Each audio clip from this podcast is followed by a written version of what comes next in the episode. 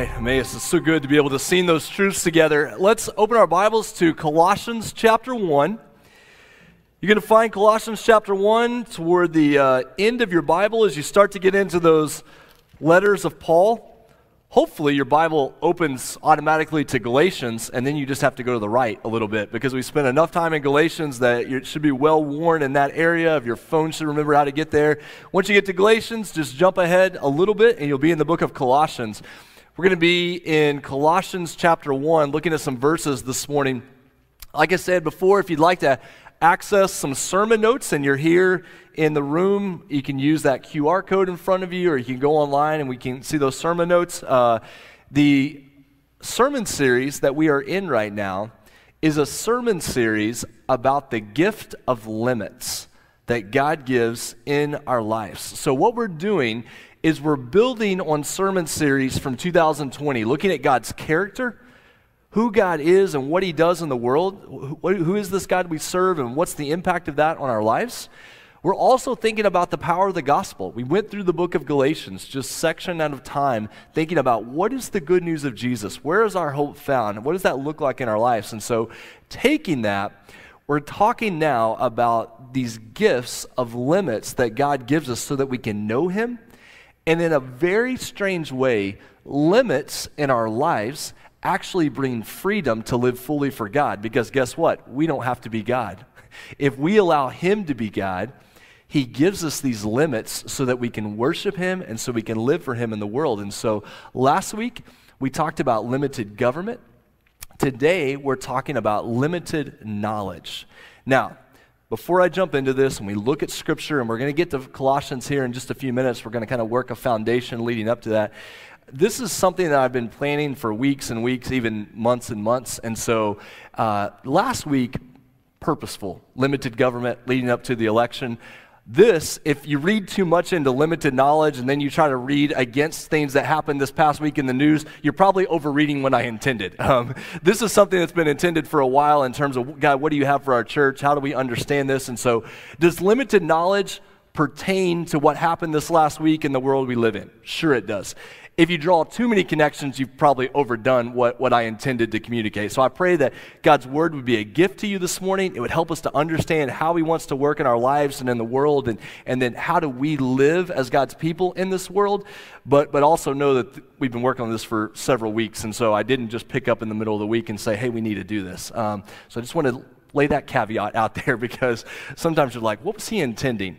I'm intending us for, to hear God's word and then respond to it. That's, that's my intent this morning. Colossians chapter 1. Let's start in verse 9, and we're going to pick up 9 through 14 as our key text that we'll get back around to in just a few minutes. Colossians 1, verse 9. And so, from the day we heard it, we have not ceased to pray for you, Paul says, asking that you may be filled with the knowledge of his will in all spiritual wisdom and understanding so as to walk in a manner worthy of the Lord, fully pleasing to Him, bearing fruit in every good work, and increasing in the knowledge of God. May you be strengthened with all power, according to His glorious might, for all endurance and patience with joy, giving thanks to the Father who has qualified you to share in the inheritance of the saints in light. He has delivered us from the domain of darkness and transferred us to the kingdom of his beloved Son, in whom we have redemption, the forgiveness of sins. May God bless the reading of his word. You don't need me to tell you this, but I'm going to say it anyway. We live in a world that is absolutely overwhelmed with information.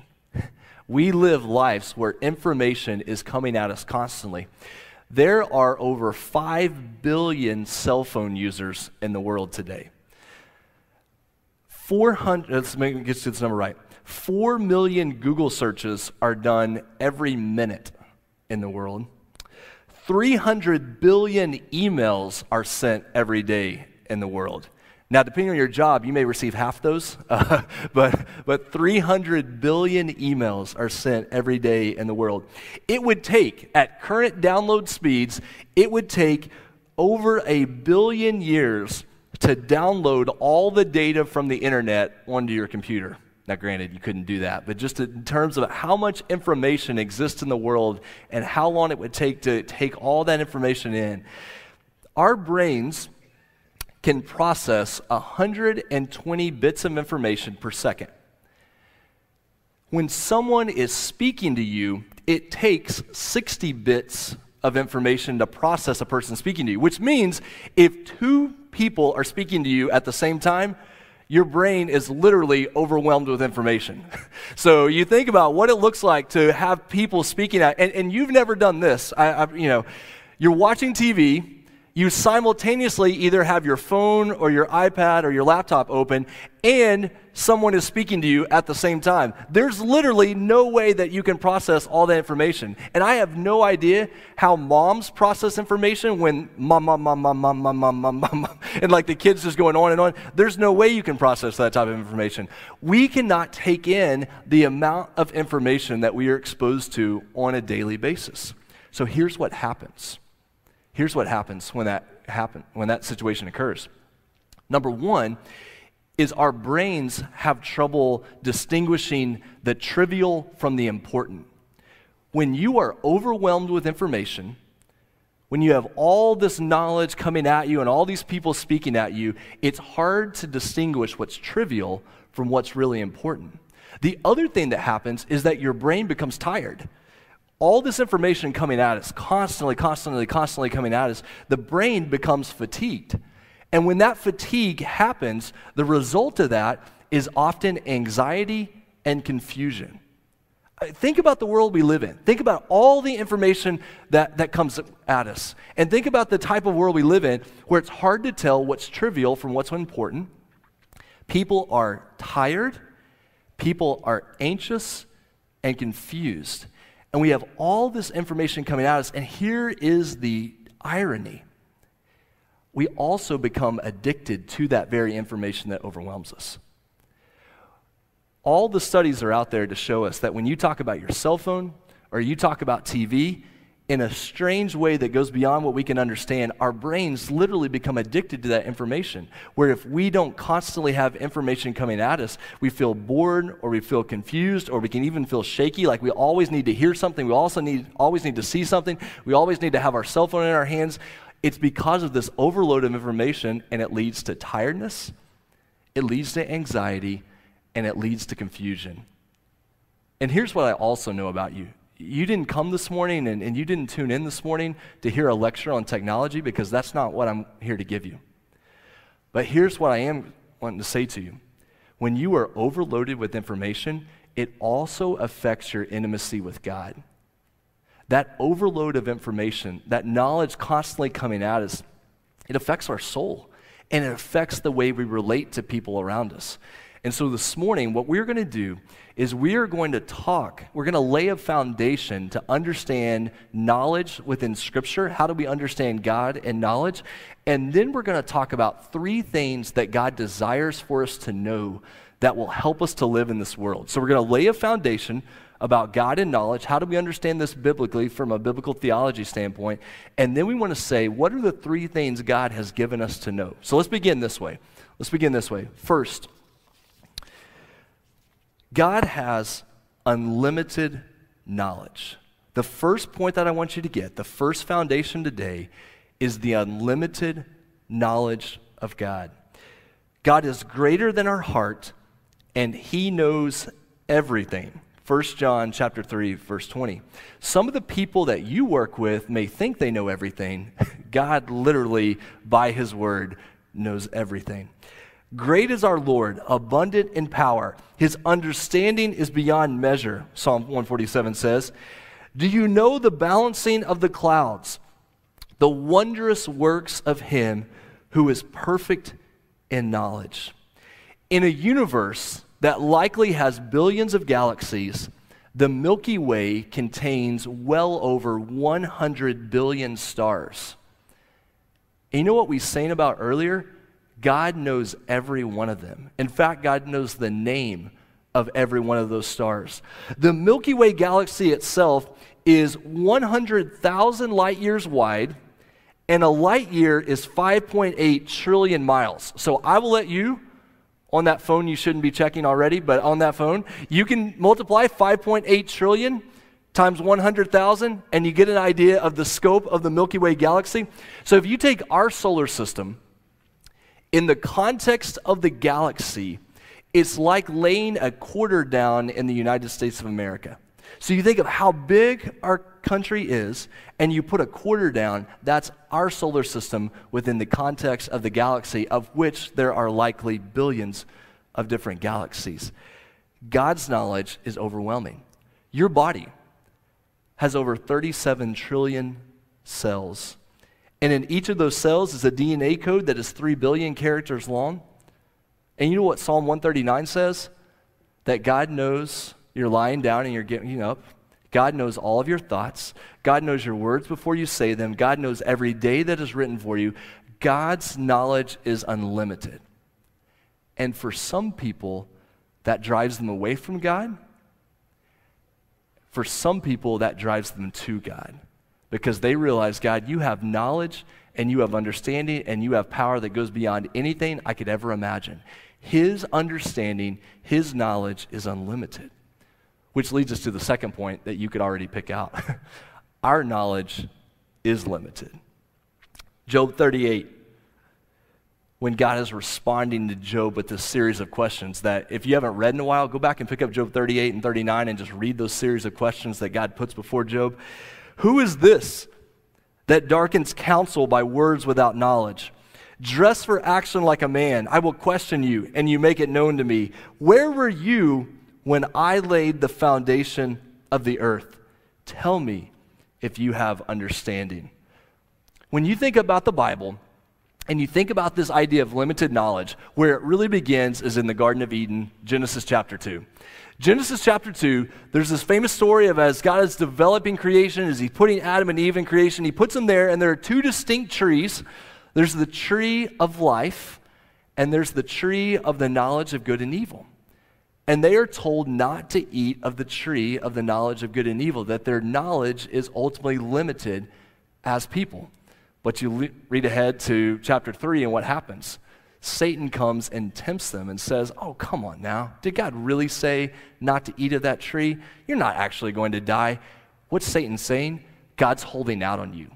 You can have the knowledge that God has. And the temptation there is that they begin to take for themselves what is only God's to give. It's a sign of independence, it's a sign of pride, it's a sign of not truly trusting God. And this search for knowledge that was not theirs to have ultimately leads to sin, which leads to death. Look at this verse from Romans chapter 1. In a strange sort of way, as, as we rebel against these limits that God has established, our sin actually impacts our understanding of the world. Romans 1 The wrath of God is revealed from heaven against all ungodliness and unrighteousness of men, who by their unrighteousness suppress the truth. They became futile in their thinking, and their foolish hearts were darkened. Our sin against God actually impacts our ability to know the world that He's created and how to live in this world. Let me give you an illustration of this that you've probably seen before. Somebody you love and care for begins to live in sin and rebellion against God, and before you know it, they make a series of just especially unwise choices. Somebody lives in sin, they're living in rebellion against God, and they begin to make what just amounts to living in this world just some really dumb choices in a row. Why is that? It's because sin twists our understanding of what it means to live in God's world, that we suppress what is true, that we become twisted in our understanding of how to live. And so, what do we need in that situation? We need salvation. But does salvation come through gaining more knowledge? Does salvation come like if I just knew more and learned more, then I would be able to be saved? It doesn't work like that, does it? Salvation ultimately comes through knowing Jesus. Look at this verse that's in front of you here. We know the Son of God has come and has given us understanding so that we may know him who is true. And we are in him who is true, in his Son, Jesus Christ. He is the true God and eternal life. Here's the beautiful thing about being a follower of Jesus that it is not your amount of knowledge that makes you right with God. There are people who are turned off to the way of God, who are turned off to the gospel, turned off to church because they think, you know what, those people there, they're really smart. They know all the answers. I feel dumb when I show up. I can just never know the things of God. And yet, to know God is to receive his love. To know God is to trust Him. Now, is there certain information we need to know about the good news of Jesus? Yeah, but it's, it's not a test you take. Um, we had a lady come one time to our new member class, which we hope to restart really soon here at Emmaus as more people are, are coming and asking about being a part of the church. And, but she came to the new member class one time and she said, Owen, I, I just can't go through with membership. And I was thinking, ah, maybe it was something I said, you know, maybe I, I, I don't know what I do. I, and she said, I'm terrible at taking tests. I was like, You're terrible at taking tests. She said, Yeah, there's no way I'll, I'll pass the new member test. I was like, Oh, no, no, no. When we say new member class, we just mean we're giving you information about what it means to be a part of the church. Like, you're not going to get a Scantron that, that you have to fill out correctly, get all the bubbles correct in order to be a member of the, of the church. But, but in her mind, it was about gaining a certain amount of information. How many people have you known who they go through life with all of this head knowledge about religion and church and things of the Lord, and yet later in life they realize it was all up here and it was never here. And later in life they come to trust in Jesus as Savior and Lord because they'll say, I knew, I knew all the data, I knew all the information about Jesus up here, but it never took root in my heart. He was never one that I knew personally, that I experienced his salvation. Look at the foundations that we have, and then we're going to turn to Colossians 1. The foundations are God's knowledge is unlimited. Don't turn away from that, lean into that. God's knowledge is unlimited. Our knowledge is ultimately limited, especially so by our sin. But salvation comes through faith in Jesus, not the amount or secrecy of our knowledge. The goal of life is to know God and to make him known to others. What have you been created for? What is your purpose in life? It is to know God, His love and His goodness and His salvation, and then to make that known to others. The question is, how do you do that? That's where Colossians 1 becomes our friend. Let me show you three types of knowledge in Colossians 1 that I hope will be a gift to you as you live in a world where you're just constantly over, overloaded with information. Colossians 1, verse 9. Three types of knowledge in these verses. And so, from the day we heard, heard about your salvation, Paul says, we have not ceased to pray for you. What does Paul pray for them over and over and over again? Asking that you may be filled with the knowledge of God's will in all spiritual wisdom and understanding, so as to walk in a manner worthy of the Lord, fully pleasing to Him, bearing fruit in every good work Knowledge number one is to know God's will. Now, let me be clear here. This is a question that I probably get more than almost any other question when you talk about pastoral ministry. People say, Owen, I'm trying to understand God's will for my life. And generally, when we ask that question, it means I'm coming up on retirement and I'm trying to figure out what to do next to honor the Lord. I, w- I want to know God's will for my life. I'm dating someone and I want to know if it's God's will that I marry this person. I'm trying to figure out where to work or where to go to school, where to go to college. Is it God's will to do these things? Those are all good questions. So, so I'm not demeaning those questions. But here's the deal when you look at the New Testament and you study the instances of God's will in the New Testament, almost none of them reference those type of life decision making situations. You know what they reference? Holy living trust in God, our character, our behavior. What is God's will for your life? Is that you would live fully for Him, that you would know Him and make Him known. It's the fact that you would trust Him. It's the fact that your thinking would be transformed, that you would know how to live fully for Him. So before you can make decisions about who do I marry, what do I do in retirement, where do I live, the foundation for making those decisions is that my heart is fully committed to the Lord that I'm living a life of holiness, dedicated fully to Him. Because when you have that foundation, when you know His will, you will have the spiritual wisdom and understanding to make all those other life decisions that you need to make. One of my favorite verses about this is Romans chapter 12, verse 2. Do not be conformed to this world, but be transformed by the renewal of your mind, that by testing you may discern what is the will of God, what is good and acceptable and perfect. So, point number one this morning is knowing God's will. Now, we have to ask the question what could get in the way of that? What could get in the way of receiving the wisdom of God into my life? And here's what I want to be very clear about. When you live in a world where you are overloaded by information, the way to know God's will, to hear Him speaking into your life, is we have to be able to take a step back from that information and receive God's wisdom for our lives. There's an acronym called FOMO uh, if you don't know FOMO, FOMO is fear of missing out. FOMO is what makes you continue to scroll through Instagram or Facebook or Twitter, or you keep searching, or you want to know everybody else's business. This is the idea that I'm so afraid that I'm going to miss out on something. And let's just be crystal clear this is how information businesses stay in business is because they create within us this feeling if I don't check this, if I don't check the social media app, if I don't check the news, if I don't check, then I'm going to miss out. Guess what? Sometimes there's a joy in missing out. Sometimes we don't need to know all information. We get in this situation where it just constantly comes at us. Where do we find the wisdom to know God's will? When we take a step back, we hear His word, we spend time with His people, and we live experientially in His world. How do you know God's will for your life? How do you have the wisdom to do what God has called you to do in this crazy world?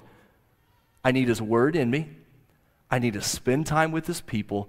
And I need to put the information aside and I just need to get out and spend time with the birds and the ants and the flowers and the dirt. When I do that, God creates within us a wisdom that we are able to know and do his will, His word, His people, His world. What captures your mind will control your heart. What captures your mind, what captures your attention and your focus, what we give our minds to, will also control our heart, the things we think about and the things we do. Look at the next couple of verses here in Colossians chapter 1. You pick it up there at the end of verse 10. What happens when you know God's will? Then we increase in the knowledge of God, that we may be strengthened with all power according to his glorious might for all endurance and patience with joy. Number one, we know God's will. And as we live in God's world, guess what? We come to know God's character. We increase in our knowledge of God. I hope this is your desire, friends. I hope that you go every day saying, God, I want to know you more. I want to know you more so I can make you known. I want to increase in my knowledge of you. We have to guard our hearts against apathy toward the things of God. Because when you grow apathetic toward knowing God more, guess what? You're not going to want to live for Him. But the more I live for Him, the more I want to know Him. It creates this cycle that builds on Himself. God, I want to know you. I want to act on that faith. And when I act on that faith, I see you at work, and that drives me to know you more. One of the greatest gifts of being a part of a church, especially a multi generational church, is to be able to look at people who are in an older generation and their desire to know God and to know His Word hasn't cooled a bit. In fact, the closer they get to heaven, the more they want to know the God that they love and worship. And can I tell you how good that is for my kids to see and how good that is for me to see? That we don't reach an end to knowing the unlimited knowledge of God. We want to know Him more. Because what does that create in us? Endurance and patience with joy. Can I give you three things you probably need in your life? Endurance, patience, and joy. what do we need in the world? Endurance, patience, and joy. One commentator said these components up here endurance is how I put up with hard circumstances, patient joy is how I put up with hard people. Guess what you're going to have to do in your life? You're going to have to put up with hard circumstances and hard people. God, what do I need? I need endurance to keep going, and I need patient joy to love those people that just require a little bit of extra grace. How do I get there? I increase in my knowledge of God. How do I know God? His Word, His people, His world. Last thing, let's look in verses 12 through 14. What do we want to do as we know God? We give thanks to the Father who has qualified you to share in the inheritance of the saints and light. He has delivered us from the domain of darkness and transferred us to the kingdom of his beloved Son, in whom we have redemption, the forgiveness of sins. What do we see in those verses? We see that we are able to know God's plans. Now, I really like the way Paul puts this in Ephesians chapter 1, verses 16 through 17. Uh, when Jared and I were talking about the sermon recently, he had mentioned these verses, and I think this says clearly what I would like to say to you right now. Ephesians chapter 1.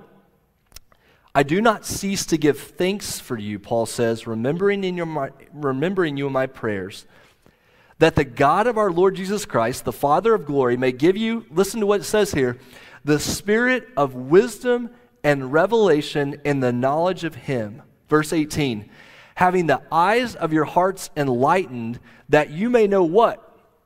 What is the hope to which he has called you? What are the riches of his glorious inheritance in the saints? And what is the immeasurable greatness of his power toward us who believe? What does God want us to know? He wants us to know his will, he wants us to know his character, and he wants us to know his plans. God is not holding out on us. God is not holding out on his people. His plans that he has prepared for us are good and beautiful and powerful and eternal. But we have to come to trust those things. Let's think about this. What does it mean to know God's plans? Here's the danger that we face. In Scripture, those verses we just looked at, we know that God's plans for our future are to prosper us and not to harm us, to give us a future and a hope. We know that his plans are good for his people, but let's be honest. In the Bible, God doesn't give us every little detail of what those future plans are going to look like. He gives us a framework, but he doesn't give us all the details of what that future is going to look like and how exactly it's going to pan out. We get a lot, I'm not downplaying what we get in Scripture about the future. I'm just making the point that we don't have all the details and all the knowledge. What happens when people don't have all the knowledge or all the details about something? You know what they do? They begin to fill in the gaps themselves. and they begin to create other narratives and, and, other ideas about what's going on in the world. And, and man, we live in this type of world where it feels like knowledge is lacking or, or things are not matching up people are more than happy to jump in and start to fill in that knowledge with their own ideas. And, and just frankly, this is how you end up in a world of conspiracy theories and disinformation. I'm not saying that's true about God's word, I'm just making a point about the world we live in. When knowledge is missing, people are glad to fill in the blanks themselves. Here's what happens when you think about God's plans for the world and God's plans for his people, we need to be careful with not filling in information that God hasn't given us. We have good and pure knowledge about what God has laid out for his people, but we don't have all the details because God calls us to trust him. He calls us to be hopeful and faithful and continue to seek after what he has established in front of us. We have to trust him in that. Hebrews chapter 12, verse 28. Let us be grateful for receiving a kingdom that cannot be shaken, and thus let us offer to God acceptable worship. We as a church have a framework and a promise that God's plans are good for his people. Use that, use that framework in the Bible to filter the information you get through your phone, you get through the TV, you get through your friends. We have this broader framework to make sense of all this other information that comes at us in the world. God, I want to know your will. I want to know your character and I want to know your plans for what purpose so I can make you known to others. What is our calling?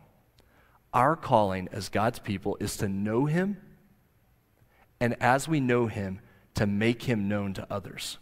How do you do that? How, how can, in this world that we live in, how can we make God known to other people? Well, one really simple way is that we just interact differently with information than those without God's salvation and hope. As God's people, those who realize His knowledge is unlimited, our knowledge is limited, we need to trust in Him. If you know God in that way, the way that we interact with information and technology should frankly be different than those around us. Because I'm not looking to that information to show me everything I need for wisdom and how to live in the world. I'm sure not looking to that information to give me hope and future. I'm looking to the Lord.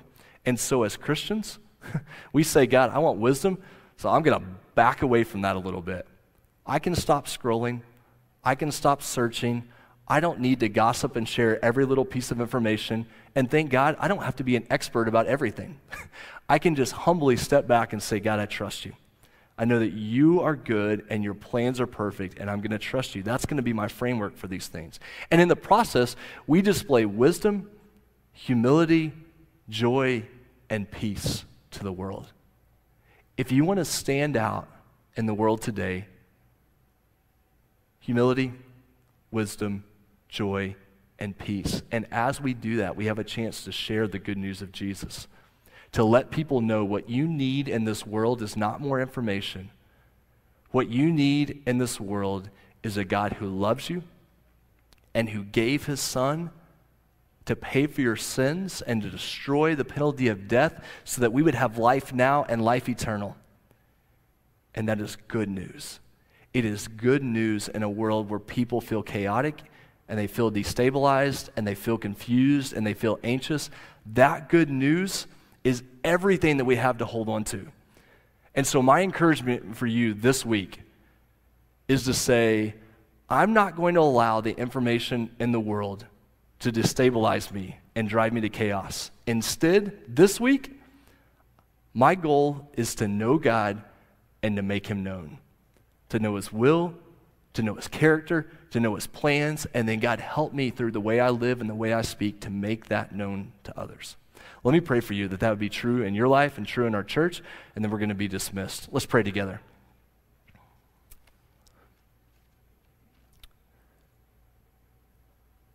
Father, I pray this morning, God, I pray this morning that we would be a people of humility, a people of wisdom, a people of hope, God, just talking to friends this last week, friends who trust deeply in you, but, but who talked about as we watch TV and we look at our phones and we think about the information in the world, how, how quickly we become anxious and confused and uncertain. And God, all of those issues are important. They, they bear on our lives today, and so we don't make light of those issues, but, but God, it's so easy to become distracted from you because of all the information that comes at us. God, it, affects our soul, it affects our intimacy with you and other people. And so, God, this morning, we acknowledge that having limited knowledge is a good gift from you, that there are some things that we simply do not know, but we are able to know your will, we're able to know your character, and we're able to know your plans for eternity and plans for salvation. And God, let us hold on to those things. God, remind us that what captures our mind will control our heart. And God, we want our minds to be set on you, and we want our hearts to be dedicated to you and to living for you in this world. God, let that be true. Let us be a people of peace and joy and hope to those around us. And God, right now, I pray that if there's anyone here who is not trusted in Jesus for salvation. Maybe they know all the information, they've been around church for a long time, they could answer all the questions. But God, they know that they have never trusted in Jesus for salvation. God, I pray that you would do that in their hearts today. God, I pray that people who are listening at home, who maybe feel overwhelmed even right now, God, I pray that they would trust in you in a way that goes beyond anything they've ever done before. Father, we pray this in Jesus' name. Amen.